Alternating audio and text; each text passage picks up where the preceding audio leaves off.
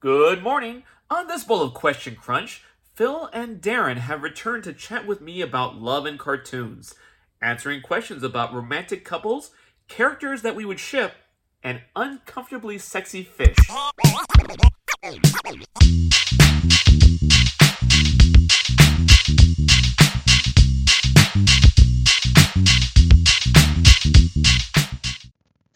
So this is the first episode for Valentine's Day. Well, you know, February, but I always think of that whenever I think of February, I don't know it's because I work in comics and cartoons that I just always have to think ahead.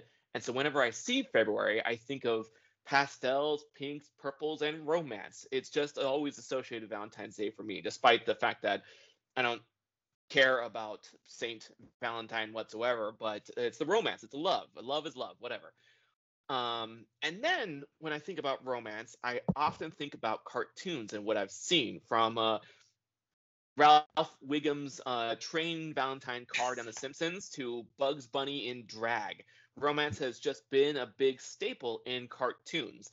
Now, a lot of times, it's not really serious romance, it's funny romance that I've seen in cartoons. Uh, and so I have a lot of questions for both of you, from uh, Phil to Darren. Uh, you are my guest here. You've both been on uh, a bunch of podcasts. I feel like Darren is now my staple for whenever I have like a group. Darren's like, I'm down to join. I'm, I'm willing to talk nerdy with you about whatever subject. So, welcome both of you.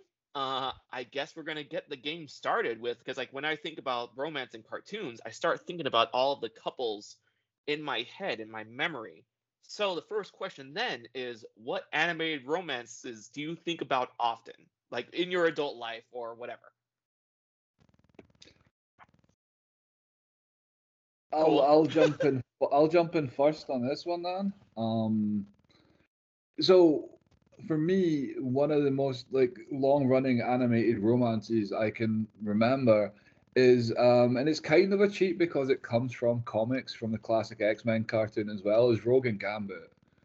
Like Rogue and Gambit, they've had their ups and downs as well in the comics. They've they've never like fully separated as far as I can remember, but they've definitely had like times where they've been on the rocks and stuff. But they always find their way back together. And you know, Gambit is he's an asshole. He, he's like you know he plays fast and loose with everything. He seems like the type of character that doesn't care. But then like you know in a recent comic, he Rogue thought he was bailing on her. He wasn't he broke into a place to steal the bicycle, the motorbike they drove on their first date, and to steal back the dress from the first time they ever dated each other. You know, and like every now and then in the comics and stuff, they'll just do these like super romantic things out of nowhere. And I feel like even way back then, it was like one of the healthier relationships in um in like animated stuff and in comic books. It was never just, oh, this female character needs to be coupled to a man because Rogue has always been one of like the strongest X Men by far.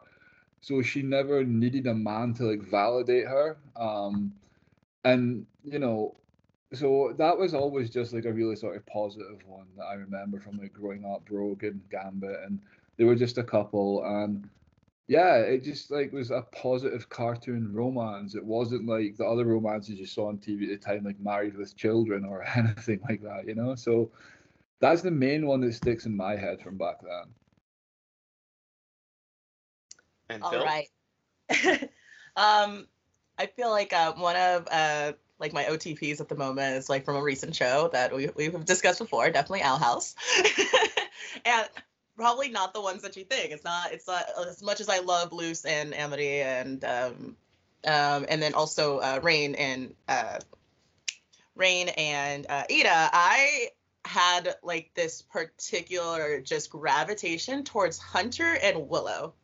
I think about them a lot. They did not have a lot of screen time in that show, but every single connection and interaction they had was just it was very real to me, very raw. And it's like you could just tell there was so much like, you know, even though they had like this type of characters attract um like differences attract opposites attract there you go there's the word opposites attracts type of dynamic there was just a lot that just like from the very beginning from the first time that they met there was just so much chemistry and so much that was putting into place so much observations on both end where they were both um actually you know documenting each other in just like a very lovely way. There was things that they were remembering about each other from, you know, their strengths to their insecurities. And I felt like when it came to their dynamic, it was never really um just for okay let's just put them push them together because of plot. Like watching it from like the very beginning when this girl pretty much like took him from the sky while he was like flying.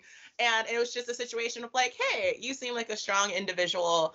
Let's start this uh this uh sports team together. And then it just like you know it was just definitely a blossoming of like both of these characters are very insecure characters. They both have lots of history and their own standalone stories about their insecurities and their growth and how they became the strong characters that they are today and they were able to both kind of come together and see this immaculate strength in one of each other. But then as they got to know each other, they were able to see more of those like insecurities. I was like, wow, that reflects a lot of how I feel. And I understand and I can empathize with this. And not even just in a romantic sense, I just want to be able to help you navigate through that, even just as a friend. And then the fact that the romantics like the romance was kind of definitely something that built later on was that was just really refreshing to me because you can see them just grow a genuine friendship on empathy and understanding and being in each other's shoes and then just like seeing like seeing each other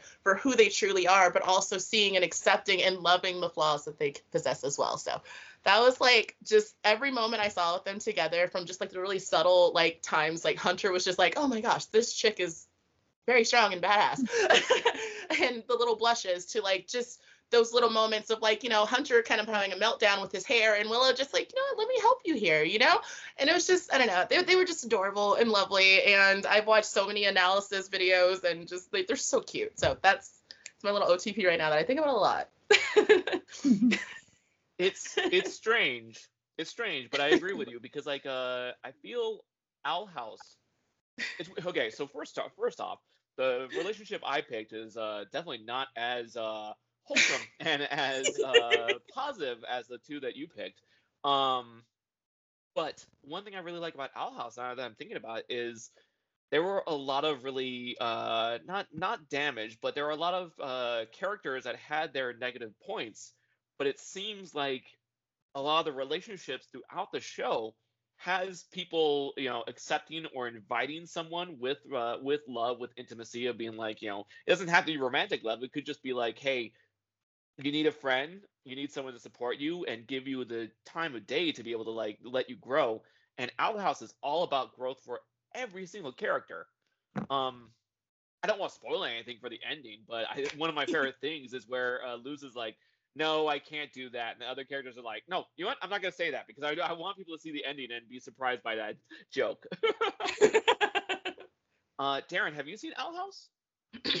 I don't think I have. Um, I, I don't know if it's uh, something American because I had other ones that I could have mentioned that were more like UK, uh-huh. uh, UK youth TV based as well. So I, I chose not to pick them um, because you know small island, big country. It's like go for things that more people will know. Um, but there's lots of like teen dramas and stuff we had in the UK growing up as well, and they had like relationships in them you talk about at school and stuff. Um, were they were they animated? No, no. A lot of them were like live action as well. Um, like uh, and some of them are animated but most most like uk based stuff was live action because it was just easier to make than uh than having like actual good animators i suppose. Um but you know like every country has their own version of degrassi so it was that type of like melodramatic teen romance thing um that everyone loves. So but i i don't think i've seen the show that you're talking about um but yeah, maybe maybe I should. If you send me a link after this, I'll definitely check it out. Oh, I highly recommend it, and it's really bad because I feel like I should get paid by Disney. How much time? How many? How often? I'm like, watch this Disney thing. It's it's ridiculous. It's disgusting. that be that being said, you should watch Owl House made by Disney. Parker um, show. It's really good. I am really bummed out that it got canceled way before it should have because I feel like those last episodes were them trying to cram as much plot as they possibly could.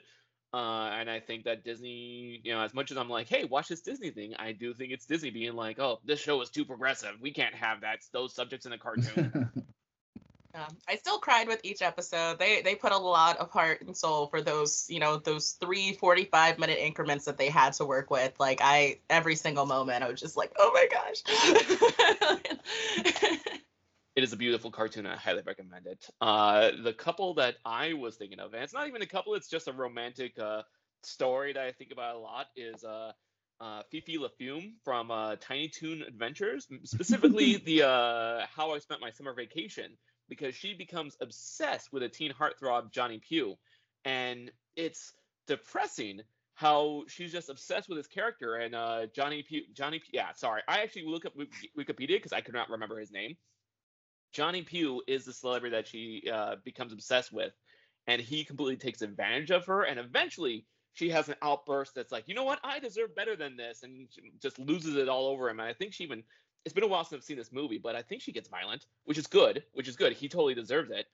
But I feel like Tiny Toons has a lot of instances like like that where their female characters are being totally taken advantage of, and they're just like uh, full of romance, and the object of the romance is like uh, whatever. And I guess that's funny, but looking like it was funny as a kid, but now as an adult, I'm like, God damn it.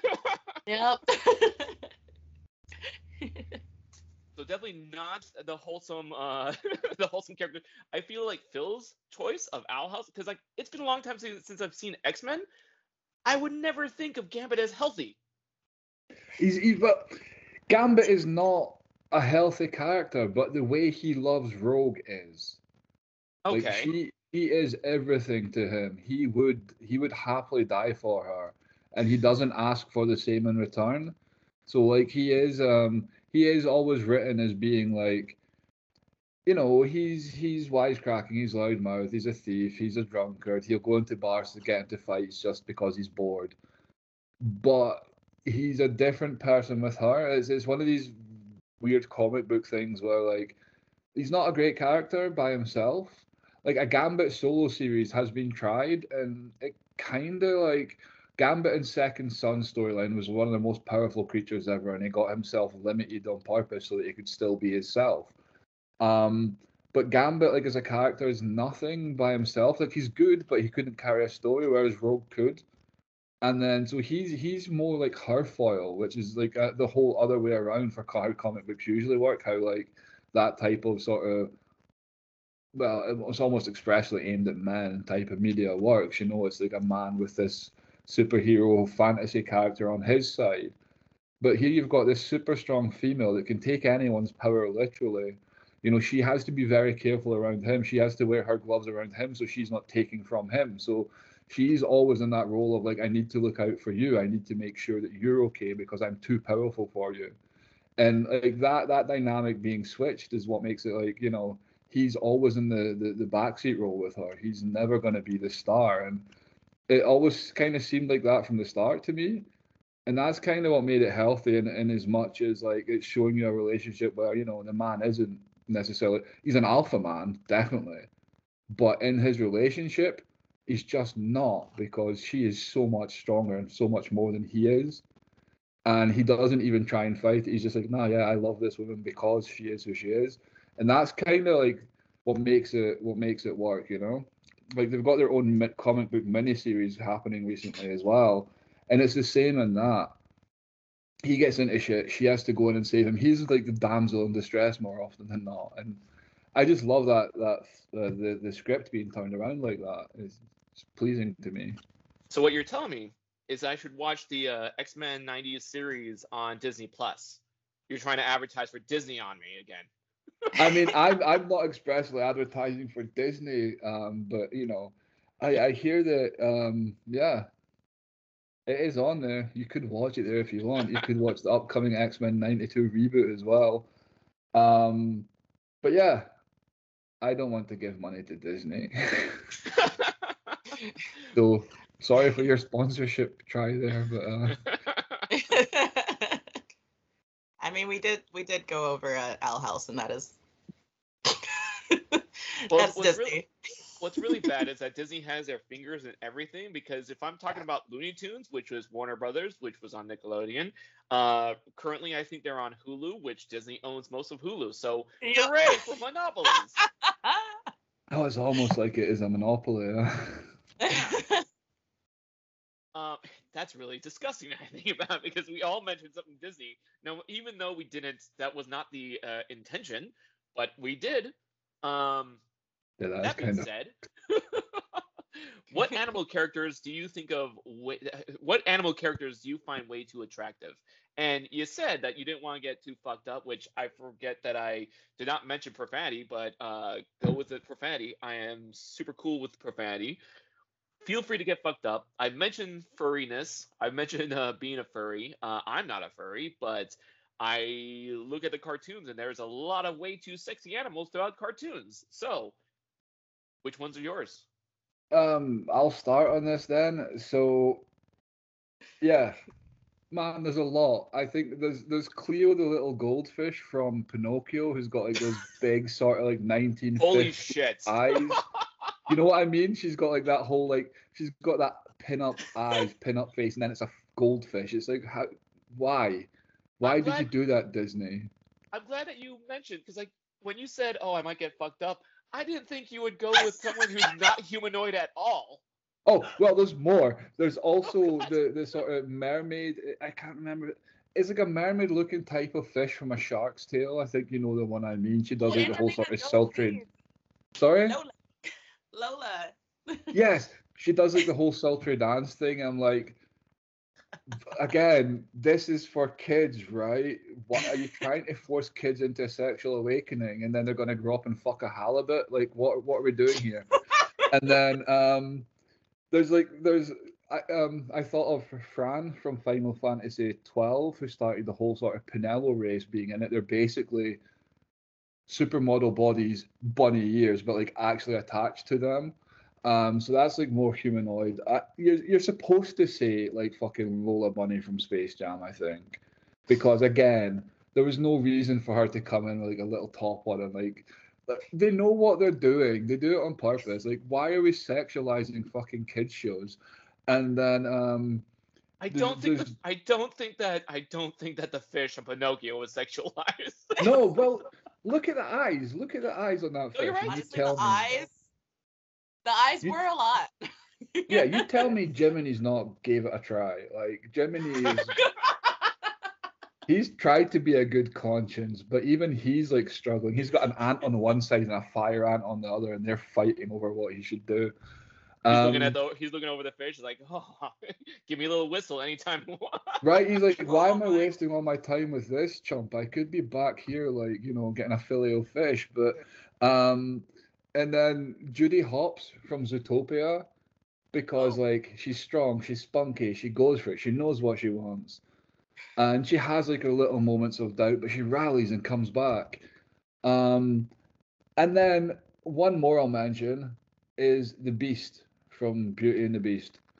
I watched a video recently about um how it wasn't well it was kind of a video it was from one a, a streamer that I, I like a lot Will Nath he um he was talking about how like more women than you think are into like you know monsters and into like you know sort of transhumanism monster fucker type thing because it, it it, it made the point you watch when the beast turns back into the prince in beauty and the beast the look on belle's face is disgusted she's like oh, you're just like another rich boy with like wavy hair and shit. Where's my where's my big handsome beast? Where's this big charming man that could crush me but chooses not to?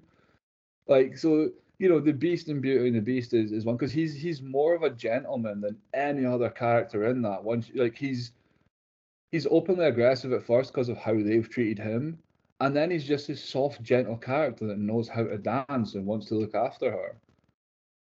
So you know he's like the typical sort of one that a lot of people would say I think as well because he is just this good guy and like Gaston is a piece of shit.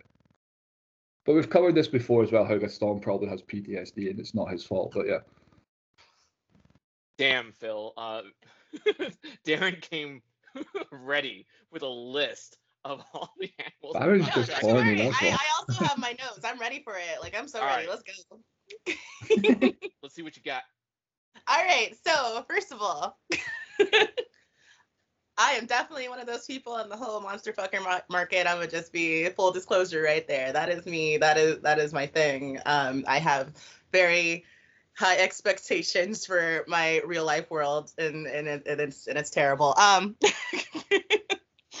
but so um for starters, I know. Okay, so since we're gonna go into like the very obscure references in which we like had those moments of like, wow, that is attractive. Like, um, going building off that Cleo thing. I think the very first thing for me personally was a movie that no one really remembers, but I still watch like to this day because it was like one of those hyperfixation movies for me as a kid. Was the Nuttiest Nutcracker and it was like this weird super bad cgi spin on you know uh, the the christmas nutcracker film. And that particular version of uh, the rat king i don't know okay? He was just really flirty and he was just all like yeah no i want you to make i want to make you my queen. I'm going to whisk you away to my kingdom. And i was just like i don't know there was something about that me being this little six year old who's like yeah i'm about this. Let's go. Take me to your kingdom. I you know it was just it was weird stuff um, I, but um, definitely, and then it's just like I knew as I got older. I know that is very well known, but to the people who don't know, I love Ninja Turtles. Now, I have no feelings towards the turtles themselves. They are like folks that I've always seen as like, yo, those are like my bros. Those those are who I would I would want as family. Those are, you know, those are the guys who I'm just like I would love to have just as roommates.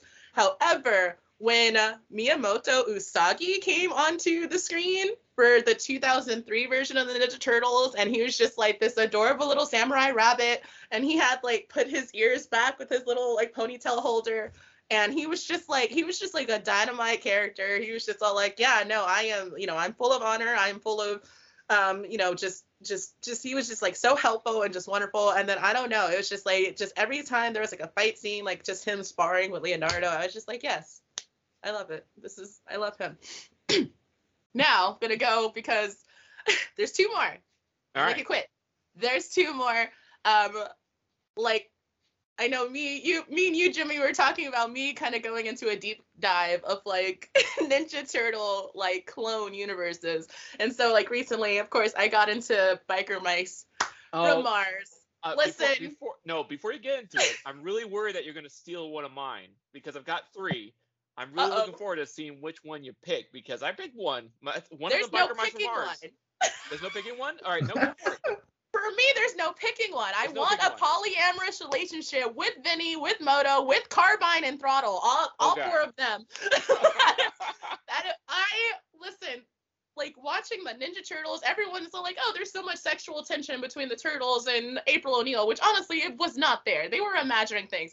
And Biker Mice from Mars, there was like not a moment where there wasn't some for some form of flirting from everybody, and I was Seriously. not ready for the sexual tension in this show, and it was Should, I should have given you a great. heads up on that. I should have given you a heads up on that because I'm all about biker mice from Mars, and you posted about it, and I was like, oh yeah, get ready, you're gonna like enjoy this. last one of them.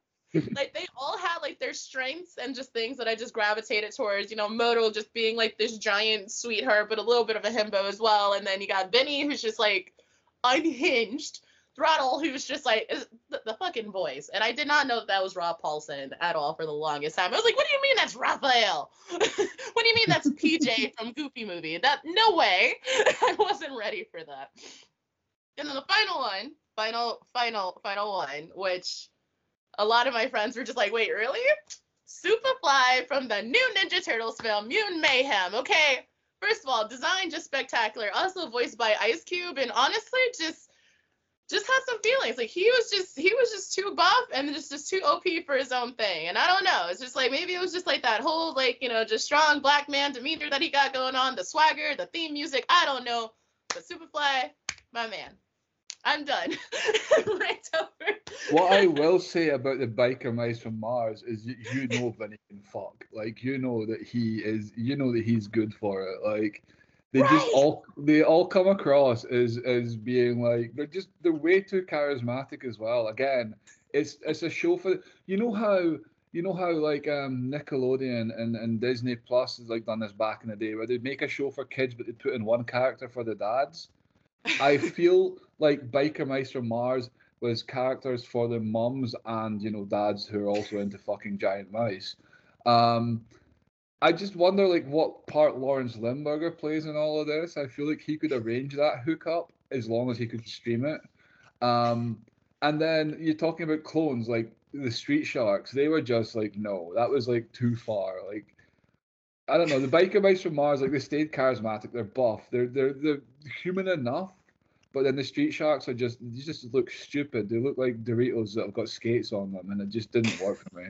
I I, I drew a comic about this. I drew I drew a comic about Forgotten Fur, Furry Fuel, and I've got uh, Captain Simian from Captain Simian and Space Monkeys.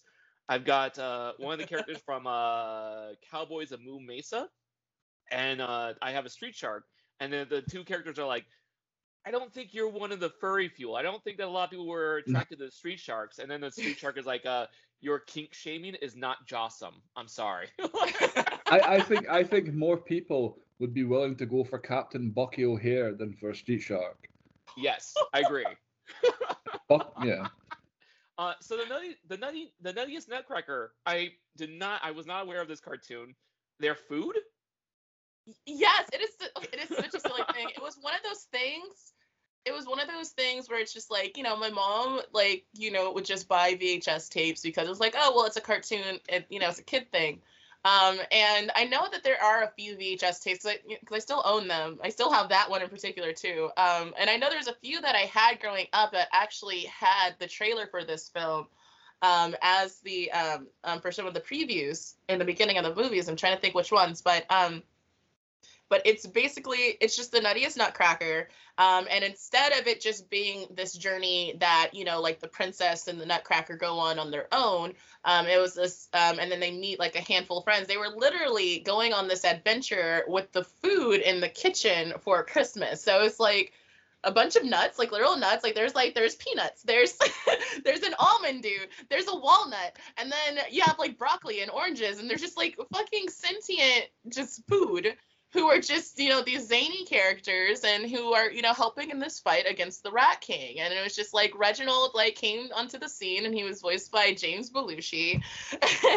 And he came onto the scene and he was just like yeah i want power. I want to take over christmas. I need this star. But also while I, i'm getting this uh, christmas star for all the power i'm also going to bag me a hot wife. And so he had his eyes set on um, on the main character. Usually her name is Clara. In this one, it's Maria. I know there's so many different versions of it, but yeah, he was just all like, you know what? Yes, I'm a run Christmas, and I'm also just gonna, you know what? Come with me, be my queen. Let's do this. This is great. And I was just like, I don't know something did it for me. Looking back on it, he was problematic as all hell. But like as a kid, I was just like, I think that's just kind of what sparked my damsel in distress and monster love kind of kink fantasy type things that I have to this day. So here we are. Hello.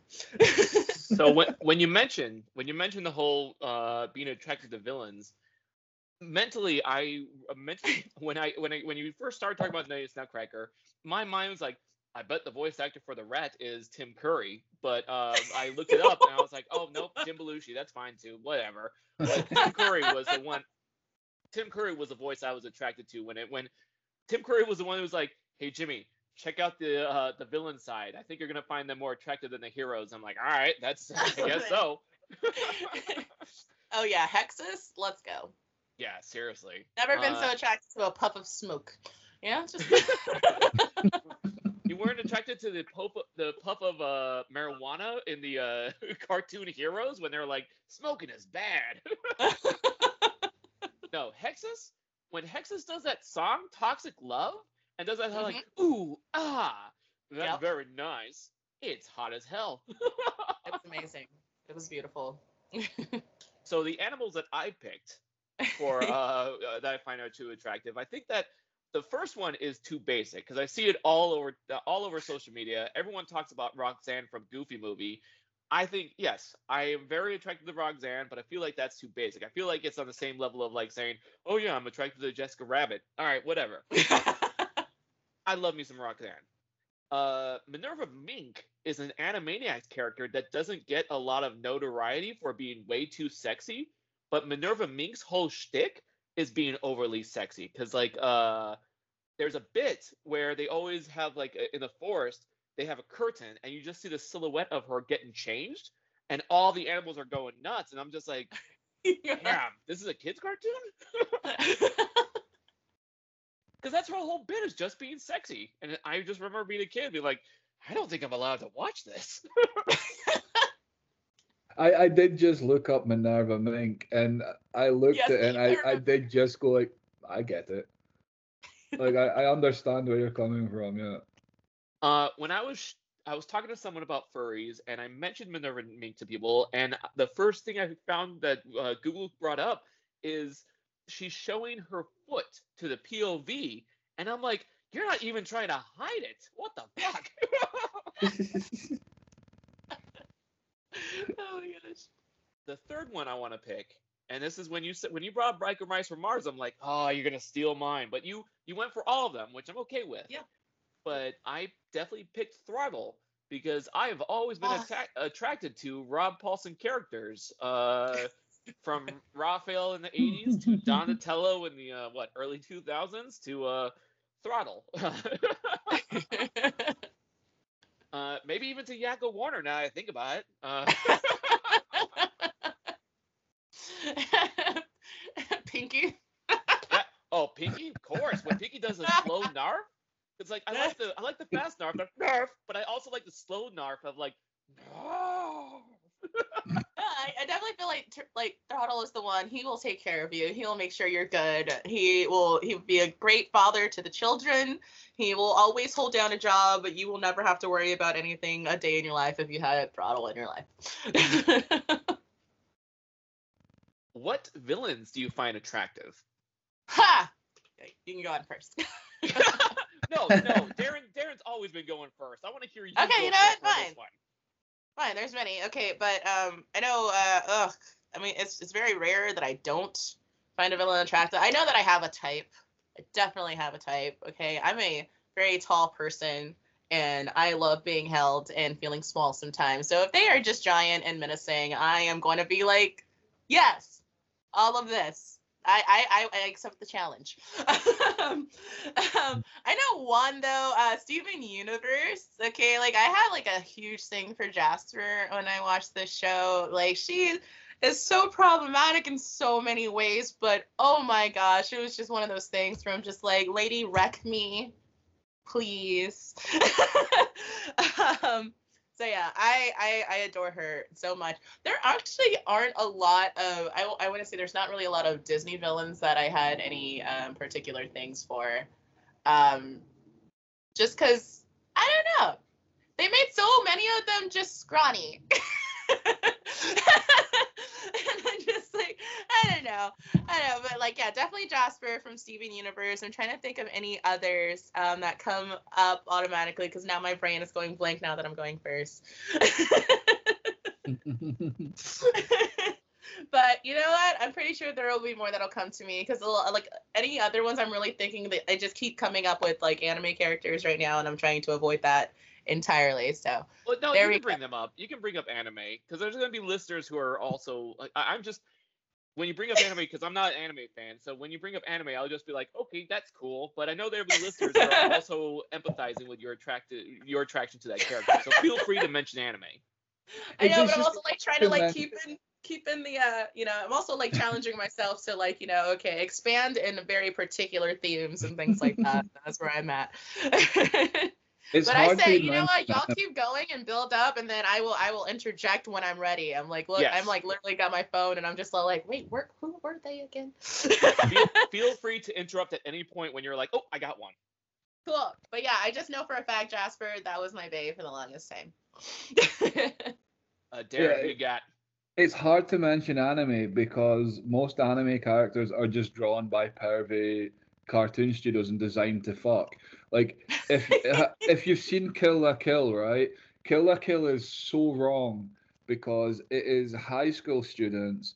They get clothing that gives them like special powers, but the two most powerful ones, their clothing turns into like these tiny, almost not there halter tops, and super short mini skirts that are upskirting when they're standing still, and they're both supposed to be like 14, 15, but they've been drawn with like the body of like you know the archetypal porn star Gianna Michaels type body, and you're like, why do you keep doing this, Japan? I feel wrong.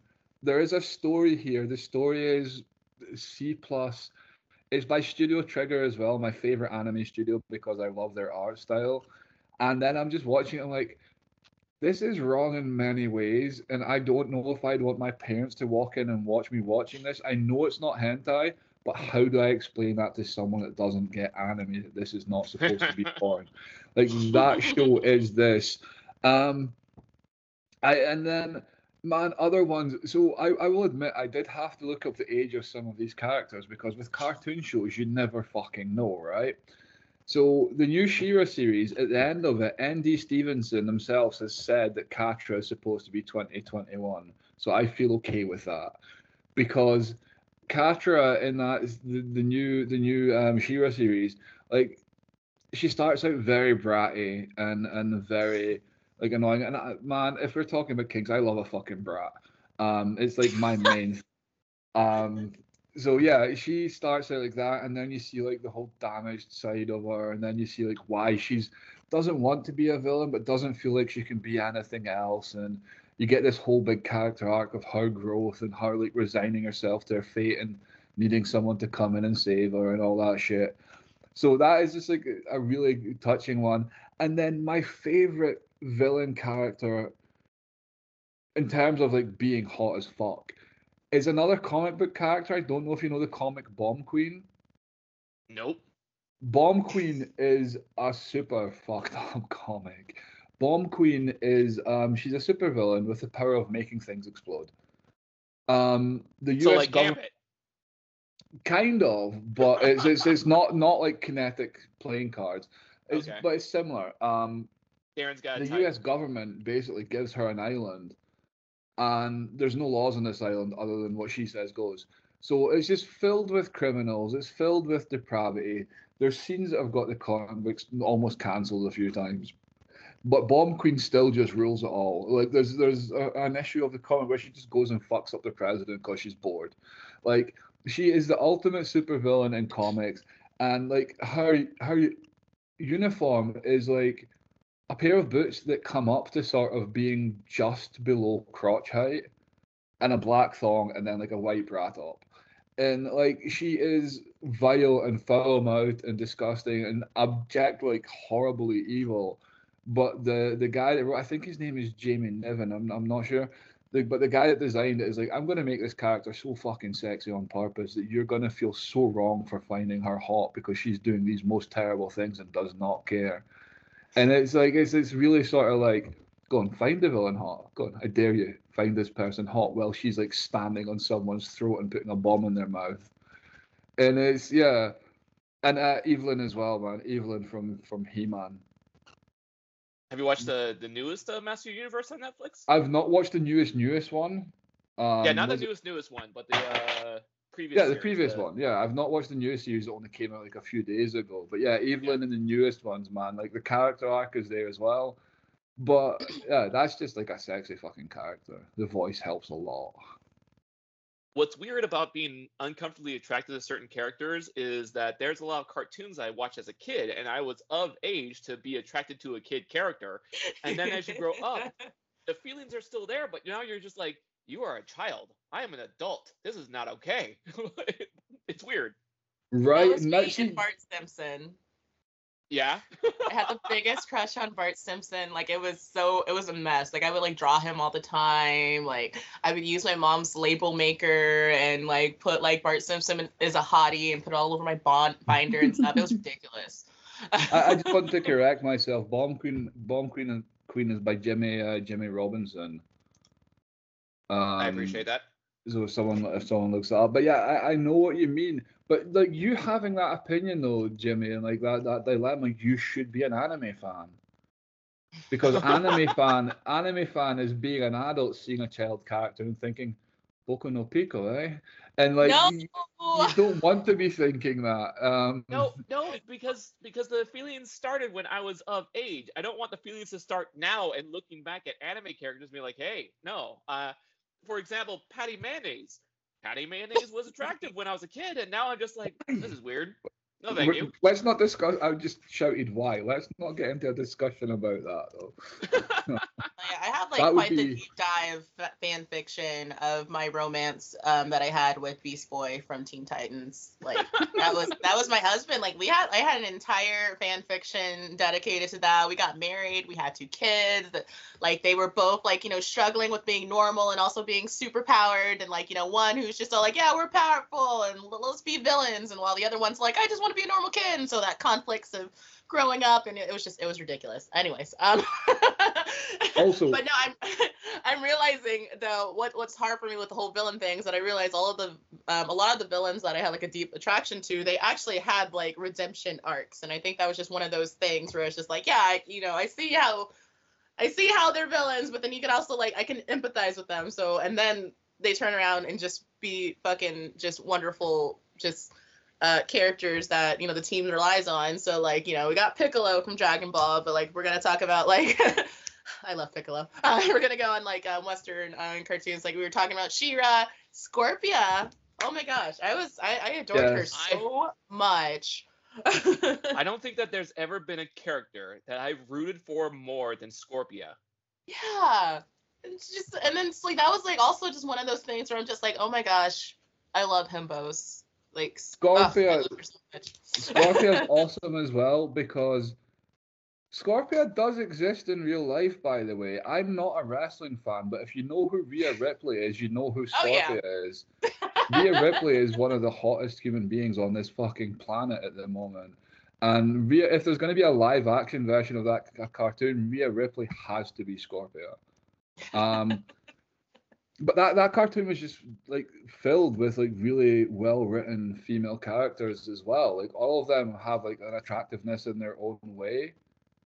Um, so yeah, that's just that's just really good writing, like showing how like a vast different like array of people can be attractive for different fucking reasons.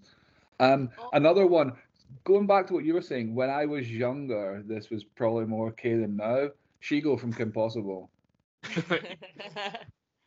I still love bratty goth girls, man. That's like that's probably where that came from. I I think Shego's actually in her 20s though. She was like 23, 24 or something like that because she was actually a teacher. Like she like she I mean- actually went through, through college. She had a profession and everything before she like went to evil.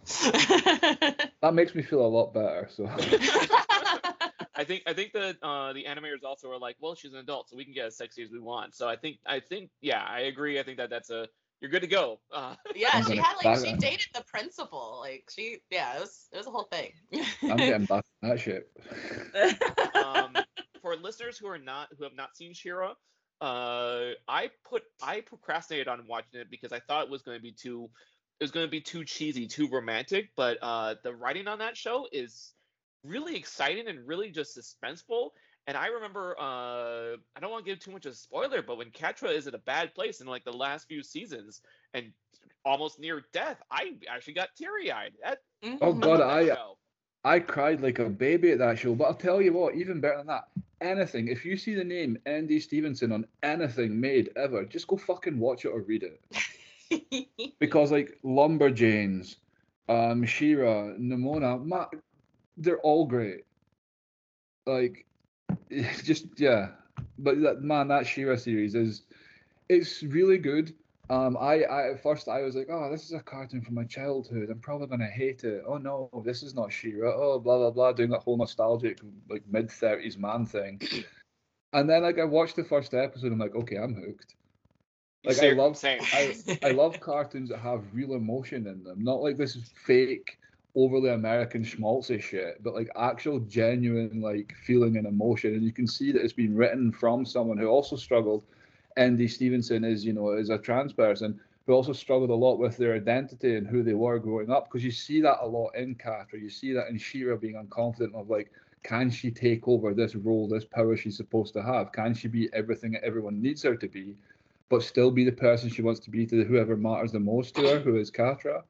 So it's just man, that's like it's better written than a lot of like TV series for adults. Like Game of Thrones could have learned a thing or two about fucking drama from that, that cartoon series. Uh, definitely with She-Ra. She-Ra was just such a great thing. I think I've like went through like a rewatch like three times now, probably more yeah. than that, mostly because I keep introducing it to people.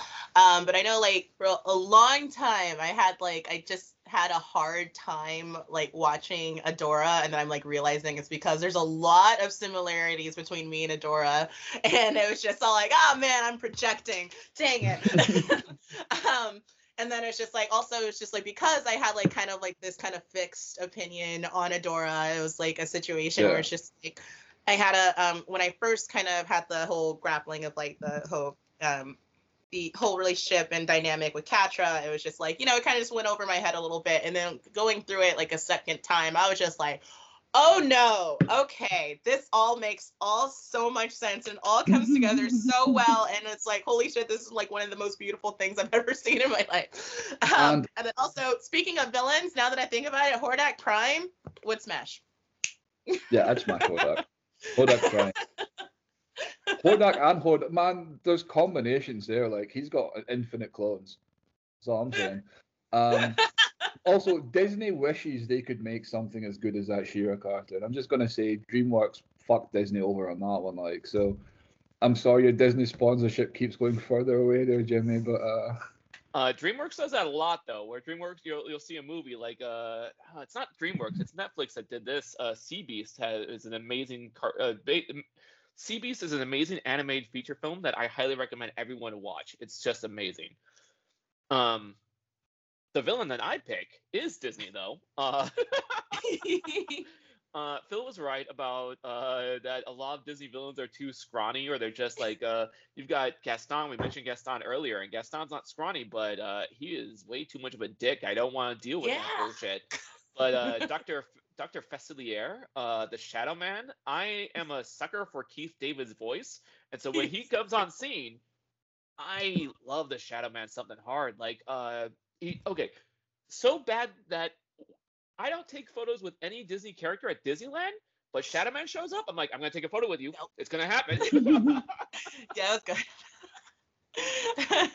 um, another, another, another Disney one. Um, Hades from the Hercules one, man. There's something there, like I, I don't oh, know I what it.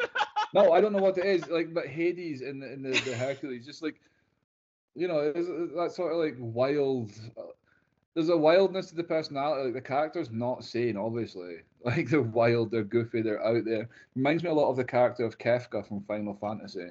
Um, and uh, yeah, it's just really, really well done. This this version of the character, and I, I, there's something attractive to someone who is just like abandoned all sort of um pretense and norms and just being themselves. Like they're just like so wildly like fuck you, this is me, haha.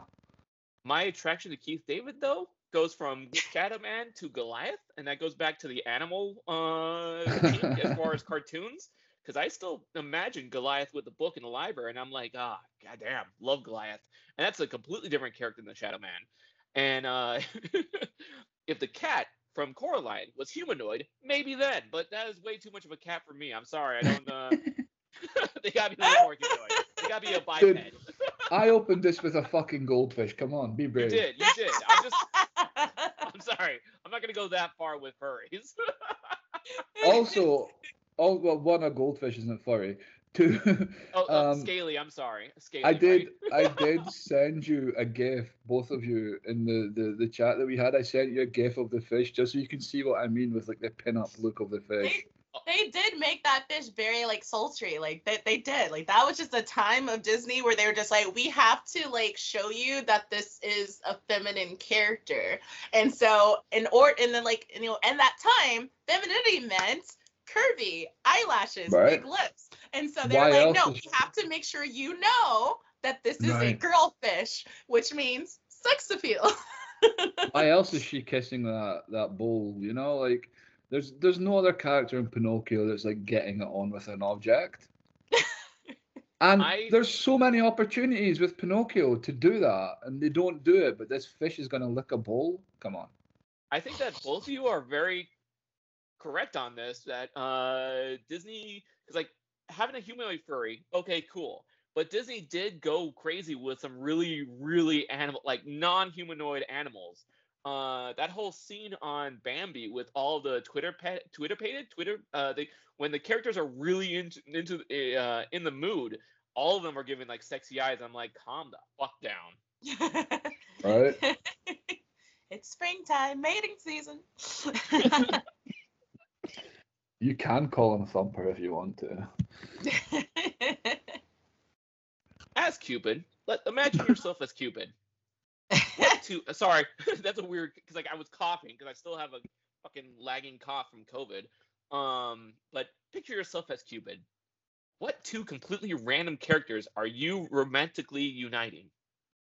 I want to start on this one because I think you might have taken an answer based on the post you made to like to get people for this. Because one of the first ones in my mind was Rocko from Rocko's Modern Life, because that boy is sad. He's like 20. He's just he's living his sad little life. I think you give him to someone like a Lola Bunny or a Judy Hopps, and like Judy Hopps will like mummy him, fix him up. It'll be like a weird sort of like, you know, mummy child, like a uh, sort of like you know, like a sort of weird caretaker kink type relationship they'll have because Rocko has no fucking clue about life, but Judy will take care of him. I, I think I'd put Rocko just with someone that can look after him and someone that can take care of him, someone who's better for him than the friends he has. Because like he's 20 and he's living in that shitty little house and his friends aren't the best either, you know? It's just man, Rocko's modern life is like I look back, such a sad cartoon. But Rocko has a Rocko has a house. A lot of 20 year olds can't say they have a house. Yeah, he has a house, but I mean, look at it. no, but it's just like, going back, like there's lots of cartoons back then that are kind of sad. When, Nick, when Nickelodeon was in like its good sort of cartoon era, it had a lot of good shows like that before, you know, before the um, the what's his name before the Schneider era took over. Like I got talking in a whole other way. Um, but yeah, no, Rocko. Rocko needs some love, and I think if we give him to some nice, responsible female bunny, that would that would do him a lot of good. Who you got, Phil? Yeah, that like uh, this one's tricky for me because um, like I'm demi-romantic, so like put like shipping characters are a little difficult. But yeah, it wasn't a similar mindset. I was like, okay, what characters do I feel just need love, and I feel like they just there was an injustice in the fact that they didn't receive love, you know. and so I'm like trying to think about that, you know. Um, like uh dang i had somebody i had someone in mind uh and then it just it just like oh oh. Very very specific because of just who i am as a person. Leatherhead from the 2003 version of ninja turtles i think could have like i i just feel like yes there like this was a very sweet alligator man and he had this genius brain and he had gone through so much trauma and he has like so much that in which he like you know he's constantly like regulating his emotions on his own and and he does it very well. He does it very well on his own and from like the occasional help from his turtle friends. But i just think that like he's just like he just has so much gentleness and kindness and love and just like I think he could just benefit from having just a lovely like-minded person around him who's just like, yeah, I see you, I see your pain, I see your growth, I see your your your talent and your potential, and I just want to see you thrive and grow and be happy and move past like you know and just be in a place where like yes, he's like I feel like he's definitely at a point where there's a lot of like, you know, he's definitely absolved a lot of that trauma and like has worked on a lot of it. But I just like feel like, you know, now I, I want you to go to your next step. Like you're having fun in the sewers, working on science and experimentation, and then you know making sure your homies are good. But you know, it's like, what what's next for you, Leatherhead? And so like just thinking about like who are all my like my suitors that are like you know who are also like that scientific you know um geeky trope that would just be a good fit for him. So like that's something i just have to think of right now for a little bit and just kind of pander. But that that's that's where i'll go. That that is a character i feel should deserve deserves to be in a romantic relationship. I I like it that you're you're appealing to Leatherhead science uh, mind because I'm like, oh, what scientist what scientist characters do I want to hook Leatherhead up with? And the first one I came up with because I don't, I'm not a good matchmaker, but the first scientist I thought of was uh, Doctor, what was it, Doctor he- uh, Monkey for a Head from uh, Earthworm Jim. oh my gosh. or Spitzy from uh, Captain Simian and the Space Monkeys. Hmm. Okay. Yeah. Yeah. And then too, yeah, I'd like to also see him get out of the sewers and kind of explore the world more. Like the turtles are constantly going on these adventures to like different dimensions, different planets and shit. That's like take Leatherhead with you, let him find a boo. I just I just love the the soundbite for this whole thing has to be that one line, "Sweet alligator man," like that. That is such a good line. Uh, he's, well, he's like one of my most favorite characters of all times. Alligators are also my favorite reptiles, favorite animals, honestly. And then it's just like, also, I forgot who voiced this particular Leatherhead. First of all, I loved his design. He was also just adorable because he always he he was wearing his lab coat most of the time, and he had these cute, adorable glasses that were way too small for him. But he just like he worked them. He was just adorable. And I forgot who voiced him. I just know that he was voiced by a black man, and it just made me love him all the more. Uh, as someone who has a crush for Keith David, I totally understand what you mean. yeah, I was just like, who was it? Because like it had, it honestly did have some Keith David vibes. I know it wasn't Keith David, but it, it had some like Keith David vibes to his voice. I'm literally looking it up right now. I, I will let you know. Continue though. I kind of want to title this episode "Sweet Alligator Breakfast" because I do like that. I like that phrase a lot because like like like if there's no other characters then heck hook, hook, hook him up with me because i love him okay? I, will i will love him. I will take care of him. Darren, Darren, do you have a do you have an animated scientist you want to hook up with leatherhead?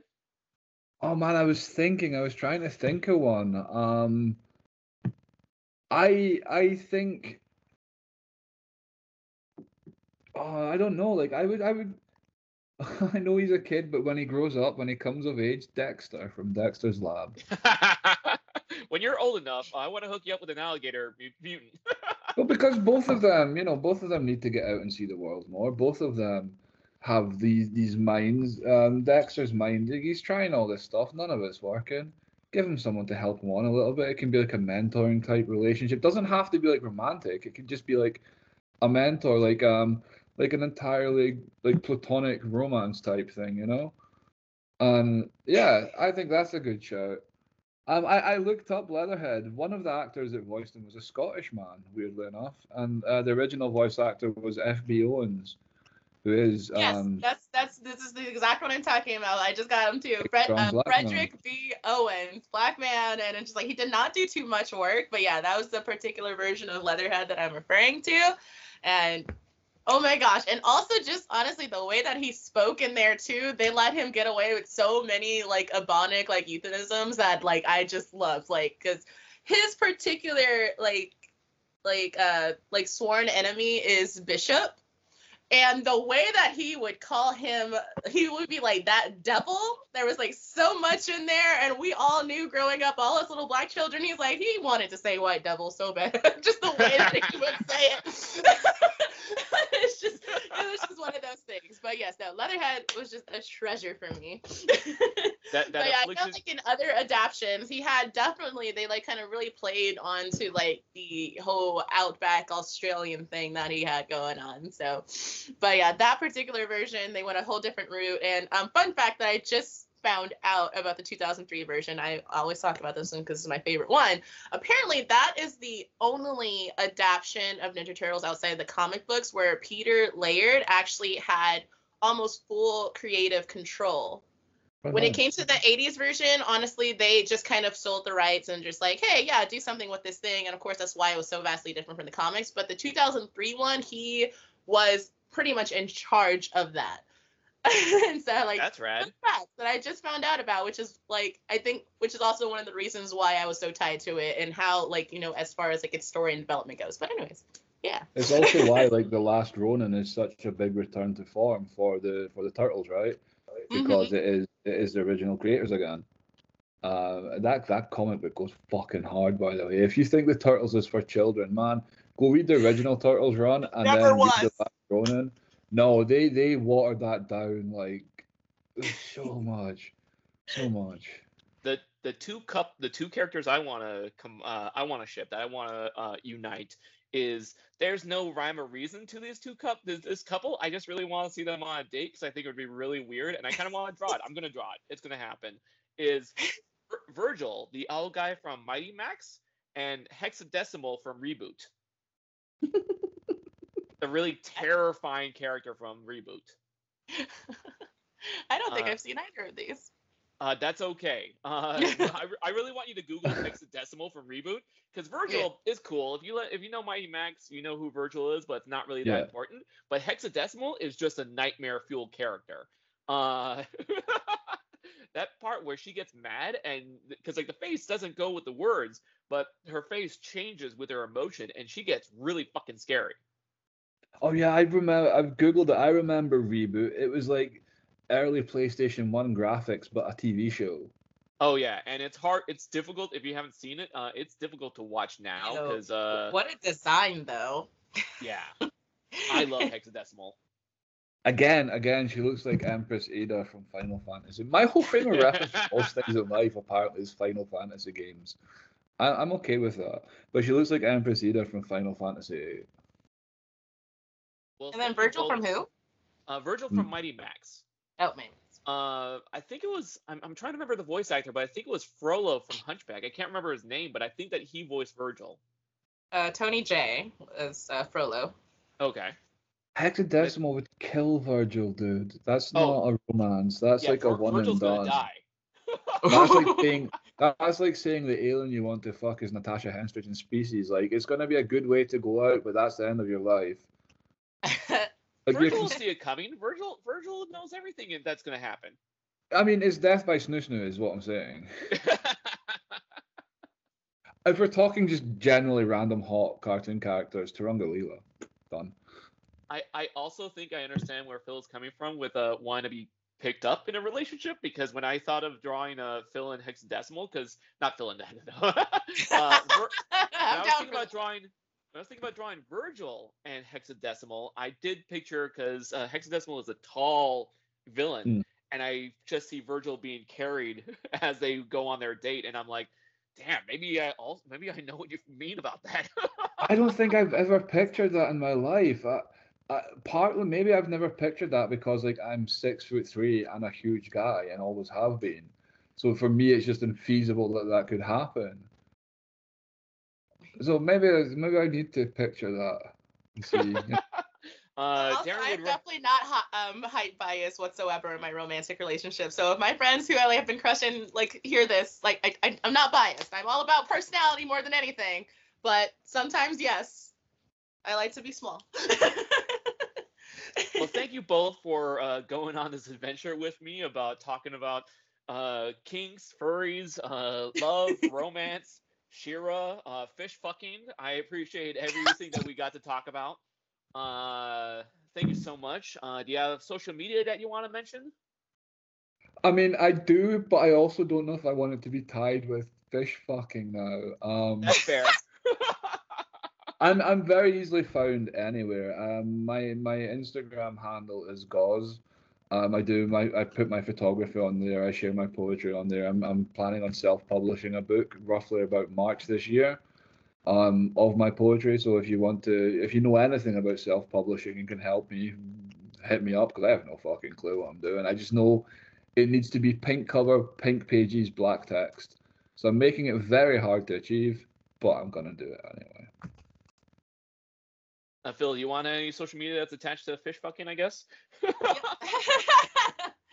I mean, I feel like my social media, there's already plenty of just just weird shit attached to it. I feel like that's just my my whole shtick at this point. Not part- not particularly fish fucking, but just you know weird shit in general. So yeah, let's go for it. Um, pretty much everything is uh, Phylistine Etienne. So uh, which is I know that's a that's I gotta spell that out. Uh, but P H Y L I S T I N E, and then Etienne is E T I E N N E. Um, Instagram, there is a period in between uh, the name just because I kept changing it a million times and then I foolishly foolishly changed it for when it was just Phylistine Etienne and changed it to something else. And I, am an indecisive person, but yes, just about anything you can find me at Phylistine Etienne.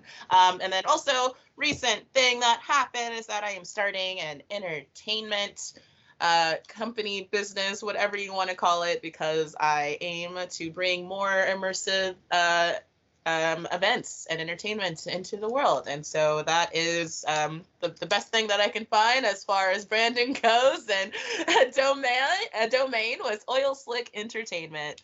Uh, and so, yeah, you can find that so far right now on Instagram as well as Facebook. Patreon will be coming soon. And yeah, that's that's my little uh, advertisement. What words of wisdom would you give to an animated person looking for love? Oh, sound effect. All right, cool. Good night, everybody. yeah, don't. It doesn't have to be romantic. It just could be love. Uh, I, I like. well, because like I give the guest the last line, and I was like thinking, what could we give? What kind of advice could we give to Cleo the fish? Man, I, I feel like I feel like after this episode, it kind of has to end on something wholesome, right? We started with fish fucking, so we could end with you know just be yourself. That's enough. But that just seems twee, so let's just go back to the fish fucking. okay, so wait, what was the exact question again? If you can repeat it. Uh, what words of wisdom? What else? What words would you give to uh, to an animated person, an animated character trying to find love? Oh, okay. So here's something in which it's like one of those situations where I should take my own advice. Um, definitely, um, pretty much be open to things for what they are. Um, try not try try your best not to focus on what could be or what should be. Allow things to be as they are, accept them, and find out ways to work with them and find out if they're best for you. Um, and try your best to um, pretty much stay out of your own mind as far as, you know, idealization. What you see is not always going to be the product of what you create in your own mind from what you see it's really about you know just kind of staying grounded to reality and making things work based on what you got not what you think they should or could be. So yeah